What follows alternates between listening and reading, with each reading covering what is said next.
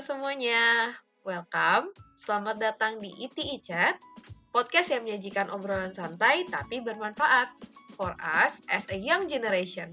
Pastinya. Kembali lagi bersama aku, Tasya Regina. Dan aku, Juliet Luin. Kami akan menjadi pemandu kalian di podcast ini. Ketemu lagi nih sejak obrolan terakhir kita. Masih seputar pendidikan tentunya. Kali ini kita mau obrolin soal kampus Merdeka. Mungkin banyak yang belum aware dengan logo biru orange di pojok poster mayoritas kampus kita. Ya, betul. Yang belum pada tahu apa itu kampus Merdeka, yuk simak obrolan di ITI sampai selesai ya. Tapi sebelumnya jangan lupa untuk follow ITI Chat di Spotify dan Instagram kita di iti.impact supaya bisa update terus seputar ITI Chat. So, oke. Okay. Kita mulai dari mana nih, Jul? Kayaknya kita mulai dari perkenalan dulu ya. Sama kayak judul podcast kita kali ini, Kepoin Kampus Merdeka. So, kita kenalin kenalan dulu teman-teman sama Kampus Merdeka. For all of you wondering, jadi Kampus Merdeka adalah bagian dari kebijakan Merdeka Belajar oleh Kementerian Pendidikan, Kebudayaan, Riset, dan Teknologi Republik Indonesia – yang memberikan kesempatan bagi mahasiswa dan mahasiswi seperti kita-kita nih untuk mengasah kemampuan sesuai bakat dan minat dengan terjun langsung ke dunia kerja sebagai persiapan karir masa depan. Nah, kampus Merdeka memang lebih sering dikenal dengan program magang dan studi independennya, namun cakupannya lebih luas dari itu loh. Bener banget. Jadi uh, untuk kampus Merdeka sendiri sebenarnya lebih ke arah ke self development yang mendorong mahasiswa uh, melalui delapan jenis kegiatan pembelajaran. Ada pertukaran pelajar, ada magang, jadi asisten, terus juga penelitian, ada juga untuk membangun desa itu proyek-proyek kemanusiaan ya kayak membangun desa jadi volunteer kegiatan uh, lainnya yang berhubungan dengan kewirausahaan juga. So cakupannya benar-benar luas banget nih. Dan untuk proyek kemanusiaannya sendiri yang mau terlibat dalam proyek kemanusiaan, itu ternyata kampus Merdeka bekerja sama dengan lembaga-lembaga internasional sekelas UNESCO, WHO, dan UNICEF. Wow, keren banget kan? Nah, bener banget sih ya. Jadi, Mas Menteri mengatakan bahwa inovasi dan kreativitas perguruan tinggi sangat penting dalam menjalankan kebijakan kampus Merdeka. Mengutip penelusuran yang dilakukan oleh suara.com, Ternyata di Jakarta salah satu universitas swasta mengklaim telah menerapkan konsep kampus merdeka sejak lama, jauh sebelum kebijakan tersebut dikeluarkan oleh Menteri Nadiem. Dikutip seperti ini, di kampus Budi Luhur, mahasiswa merdeka untuk memilih kuliah sesuai hobi. Tentunya hal tersebut ditopang dengan kurikulum yang merdeka juga, sehingga mahasiswa dapat memiliki banyak keahlian di luar jurusan yang ia pilih itu adalah kata Rektor Universitas Budi Luhur, Bapak Wendy Usino MSc MM dalam siaran pers. Nah, jadi sebenarnya program Kampus Merdeka ini tuh uh, ibaratnya mengeneralisasikan uh, program-program belajar yang uh, berbasis kreatif ya yang udah diterapin sama salah satu kampus. Sekarang kita mau coba nih ngeimplementasiin secara nasional. Tapi teman-teman, secara realistis, kampus Merdeka tuh punya periode pendaftaran. Mahasiswa kan bingung ya, jadi kayak program ditawarkan itu banyak banget gitu di kampus Merdeka. Well, nyatanya ada periodenya. Uh, kemarin kita cek sendiri, sampai tanggal 31 Juli itu yang akan dibuka, yaitu untuk program magang dan studi independen. Jadi apa sih yang bedain antara magang dan studi independen itu sendiri?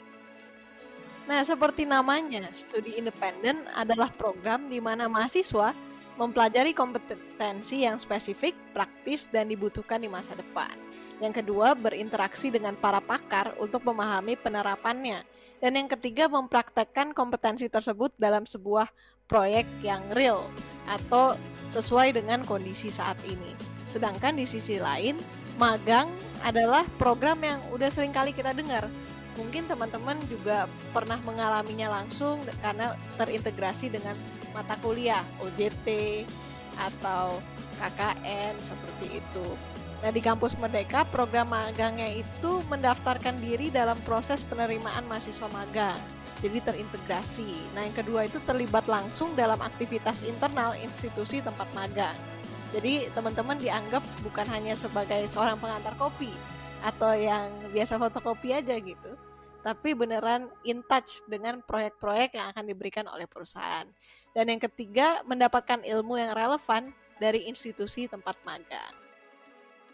So, jadi dalam program magang itu sendiri dan studi independen ternyata kalau kita lihat juga nih yang kerjasama dengan Kemendikbud itu adalah perusahaan-perusahaan besar kayak sekelas Unilever, Telkom, Paragon, Nestle, ataupun e-commerce e-commerce yang udah terkenal banget kayak Shopee atau yang baru-baru ini IPO, selamat kepada Bukalapak. Pokoknya keren-keren banget deh emiten-emiten yang direkrut oleh Kemendikbud untuk bekerja sama.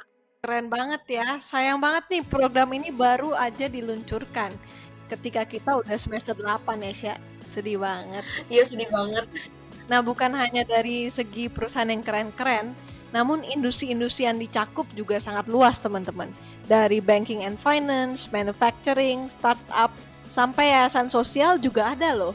Nah, berbicara tentang yayasan sosial, kemarin aku lihat dari Instagramnya pemimpin.id, bekerja sama dengan semua murid, semua guru, mereka juga buat satu internship program yang terintegrasi dengan kampus Merdeka untuk teman-teman yang mau bekerja di bidang kemanusiaan. Nah, untuk teman-teman semua di sini yang masih punya kesempatan untuk terlibat aktif, jangan mager. Ayo kita mulai daftar sekarang. Jadi kalian bisa kepoin nih di kampusmerdeka.kemdikbud.go.id untuk informasi paling up to date. Aku sama Tasya juga kemarin kita sempat search-search banyak di situ ternyata kita temukan oh kesempatan-kesempatan yang terlihat sulit ternyata ada di depan mata. Ya nggak kayak zaman kita dulu. Bener-bener. Karena ketika kita baca-baca ternyata banyak benefitsnya ya Sya yang nggak main-main banget. Nah salah satu benefitsnya teman-teman itu mencakup kegiatan praktik di lapangan yang akan dikonversi menjadi SKS. Kapan lagi kita dapat ilmu tapi juga dapat SKS. Nah, yang kedua itu teman-teman bisa mengeksplorasi pengetahuan dan kemampuan di lapangan selama lebih dari satu semester.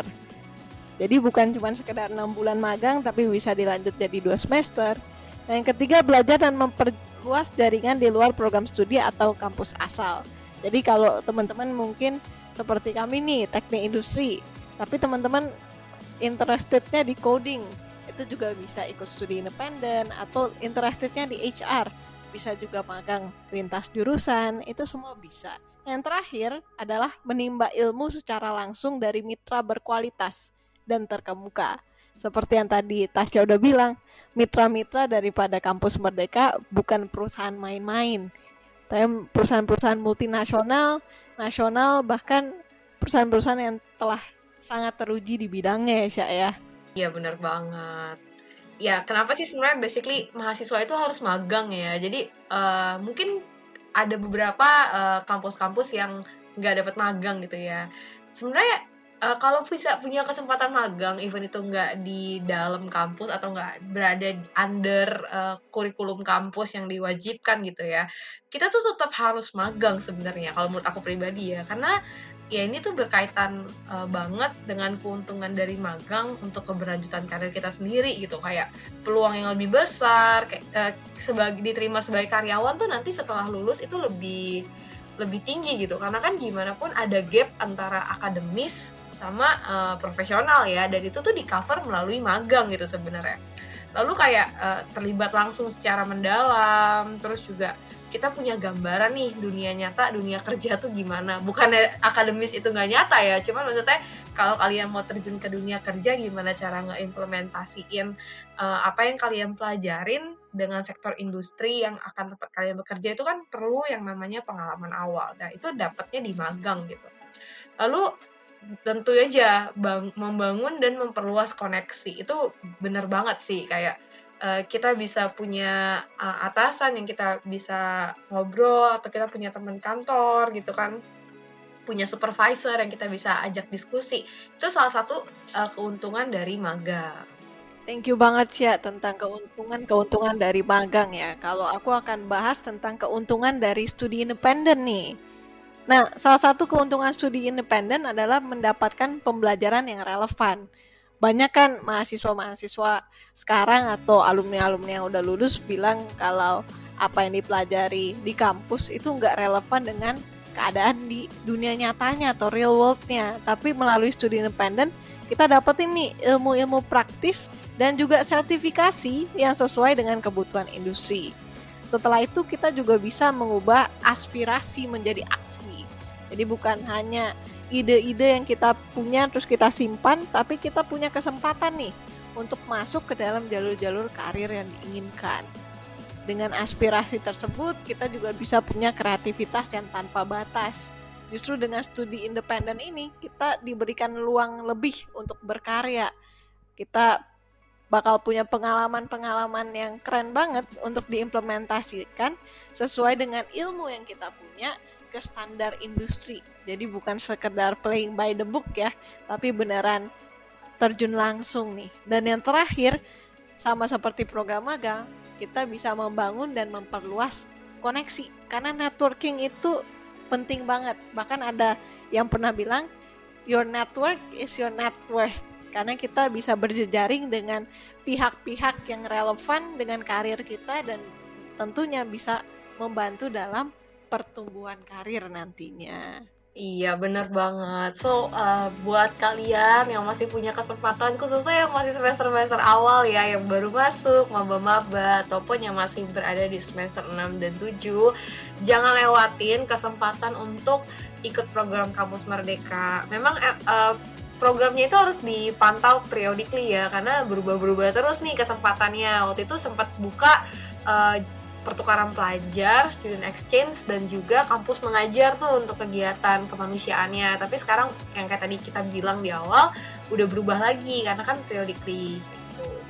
Nah, uh, kita juga mau kenalin eh, gimana sih cara untuk uh, ngedaftar di kampus Merdeka. Ya nggak Jul? Betul banget nih. Oke, cara mendaftarnya sih sebenarnya oh, waktu itu kita udah nyoba ya. Aku dan Juli itu udah nyoba meskipun kami semester 8 tapi kami tuh kayak penasaran gitu ya Jul ya. Nggak apa-apa lah selagi masih bisa daftar, kita coba daftar sebenarnya. Jadi uh, pertama-tama kalian itu uh, buat akun dulu di uh, situsnya Kampus Merdeka yaitu kampusmerdeka.kemendikbud.go.id kalian buat akunnya lalu jangan lupa isi lengkap profil kalian uh, mereka akan minta uh, data-data kalian selengkap-lengkapnya mencangkup uh, NIM kalian, data-data pribadi, kontak pribadi, kontak darurat juga ada gitu. Jadi isi semuanya yang tertera di sana. Uh, lalu sediakan juga dokumen-dokumen yang mendukung. Apa aja tuh Kemarin ya, seingatku kita perlu tahu NIK kita berapa Lalu kita juga perlu punya transkrip nilai dan juga CV yang terupdate. Jadi nanti kerennya dari website kampus Merdeka ini teman-teman, kalian tinggal isi semuanya sesuai dengan ketentuan dan nanti ketika mendaftar semua datanya sudah terintegrasi dengan uh, website daripada perusahaan yang kalian tuju. Iya bener banget. So ini tuh ibaratnya satu website yang memprovide kita nih sebagai uh, mahasiswa-mahasiswa itu untuk ngelamar kerja ataupun ngelamar uh, internship gitu ya secara mudah gitu. Jadi kalau kalian lihat uh, job uh, requirement atau job vacancy di uh, job street, LinkedIn itu kan susah ya kadang-kadang uh, lari ke situs lamannya sendiri gitu nggak easy apply. Nah di sini tuh memudahkan kita untuk easy apply ibaratnya kayak gitu. Betul banget. Jadi kalau kita buka nih ya entah kalian pilih studi independen atau program magang. Let's say program magang. Aku lagi buka nih teman-teman bahwa ada lowongan 2D or 3D graphic design internship di Young Leaders Program punyanya Ever Idea Education di bawah naungan semua murid, semua guru. Yang menarik tentang website daripada kampusmerdeka.kemdikbud.go.id, teman-teman bisa tahu apakah lowongan ini bersertifikat atau tidak. Apa sih pentingnya sertifikat? Pentingnya adalah teman-teman bisa konversikan menjadi SKS Abis itu kualitas kegiatannya juga dijamin nih sama Kemdikbudristek. Jadi teman-teman nggak perlu khawatir apa sih yang akan saya dapetin di sana karena pastinya bermanfaat. Lalu teman-teman juga bisa tahu apakah pekerjaan ini remote kah atau WFH, WFO atau keduanya. Ada juga teman-teman bisa perhatikan durasi kegiatannya berapa bulan dan rincian kegiatannya lengkap banget termasuk dengan kompetensi yang akan dikembangkan. Jadi teman-teman kalau misalnya mau mengembangkan leadership, management, komunikasi, flexibility dan punya kemampuan sesuai dengan lowongan kerja di atas gitu ya sebelumnya disampaikan itu adalah kesempatan yang sangat tepat banget ya Sya ya. Jadi nggak perlu pusing-pusing nih. Aduh bisa nggak ya bisa nggak ya? Betul dan yang pastinya uh, di sini tuh juga dilengkapin dengan uh, proses notifikasi ya notifikasi proses dari pendaftaran kita yang uh, sangat uh, apa ya istilahnya bisa di up diupdate banget lah. Pokoknya kita bisa memantau oh udah sampai mana nih tahapan kita gitu. Dan menurut aku ini tuh salah satu uh, tempat di mana kita tuh bisa memperoleh banyak kesempatan ya jadi istilahnya uh, hikmah dari pandemi ya kita jadi membuka kesempatan nih ke seluas-luasnya untuk pembelajaran yang sebebas-bebasnya. Betul banget sama seperti namanya ya, Kampus Merdeka kita benar-benar dituntun untuk menjadi seseorang yang merdeka untuk belajar, merdeka untuk benar-benar menentukan jalan hidupnya seperti apa. Dan pemerintah khususnya Kemdikbudristek udah memberikan wadahnya nih teman-teman. Kalau teman-teman mungkin nggak mau magang langsung, bisa studi independen di sini teman-teman bisa belajar secara mandiri dari perusahaan-perusahaan entah mau game developing, entah tentang project management. Ada banyak banget ya siap pilihan-pilihannya di situ dan tentunya sangat berkualitas. Ngomong-ngomong soal magang ya dan studi independen sendiri di luar kampus Merdeka, ya uh, aku juga punya pengalaman dan sharing aja nih ke teman-teman. Kenapa sih uh, wajib banget uh, untuk mempergunakan kesempatan di kampus Merdeka? Jadi aku ngerasain gimana rasanya nyari magang itu sendiri gitu kayak um, sampai nggak kita juga nggak di provide waktu itu sama kampus dan emang purely nyari magang itu sendiri uh, bingung banget gimana sih harus magang harus kerja apa sih uh, dapat sertifikat nggak ya? Pokoknya semua semua tuh ngurus sendiri gitu. Dan itu uh, menurut aku cukup hal yang baru dan sulit untuk ditangkap gitu ya ketika aku uh, harus berusaha sendiri gitu. Nah dan aku juga nggak tahu bahkan uh, ini tuh sesuai nggak ya sama bidang aku gitu kalau kita udah disodorin dengan uh, informasi yang selengkap ini di kampus Merdeka, ini kan berarti satu keunggulan banget ya. Satu berkat banget gitu untuk kita, wah kita bisa nih belajar dari sini dan mendapatkan kesempatan seperti ini. Betul banget ya. Ini tuh udah blessing di depan mata lah. Jadi teman-teman jangan sampai melewatkannya karena kita nggak pernah tahu kapan kesempatan yang sama akan datang. Mungkin teman-teman di sini baru semester 5, ah, mau naik ke semester 6 atau sebaliknya. Dan ini adalah momen-momennya banget nih, bukan hanya terlibat dalam organisasi, tapi juga terlibat dalam magang, studi independen, bahkan kriteria kriteria lain atau bidang-bidang lain yang tadi kan ada delapan tuh yang akan dibuka selanjutnya. Iya, so prepare yourself dan jangan lupa uh, setelah dengar podcast ini yang belum daftar di kampus Merdeka, langsung deh bikin akun di kampus Merdeka dan pantauin terus situs dari Kemdikbud ini. Jangan lewatin kesempatan yang telah diberikan kepada kalian. Betul teman-teman, jadi gunakan kesempatan ini sebaik-baiknya dan teruslah belajar.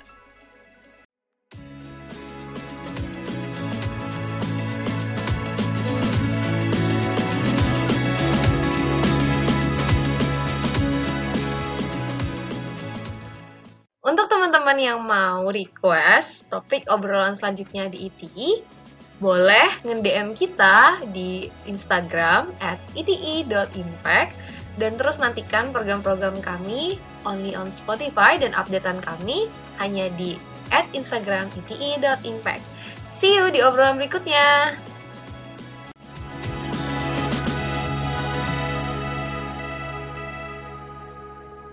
Nantikan episode seru selanjutnya bersama Iti Icat. Kita bertemu lewat obrolan, bertransformasi menjadi anak muda yang bermanfaat untuk memberdayakan orang lain. Karena kamu, aku, dan kita bisa menjadi pribadi yang berdampak.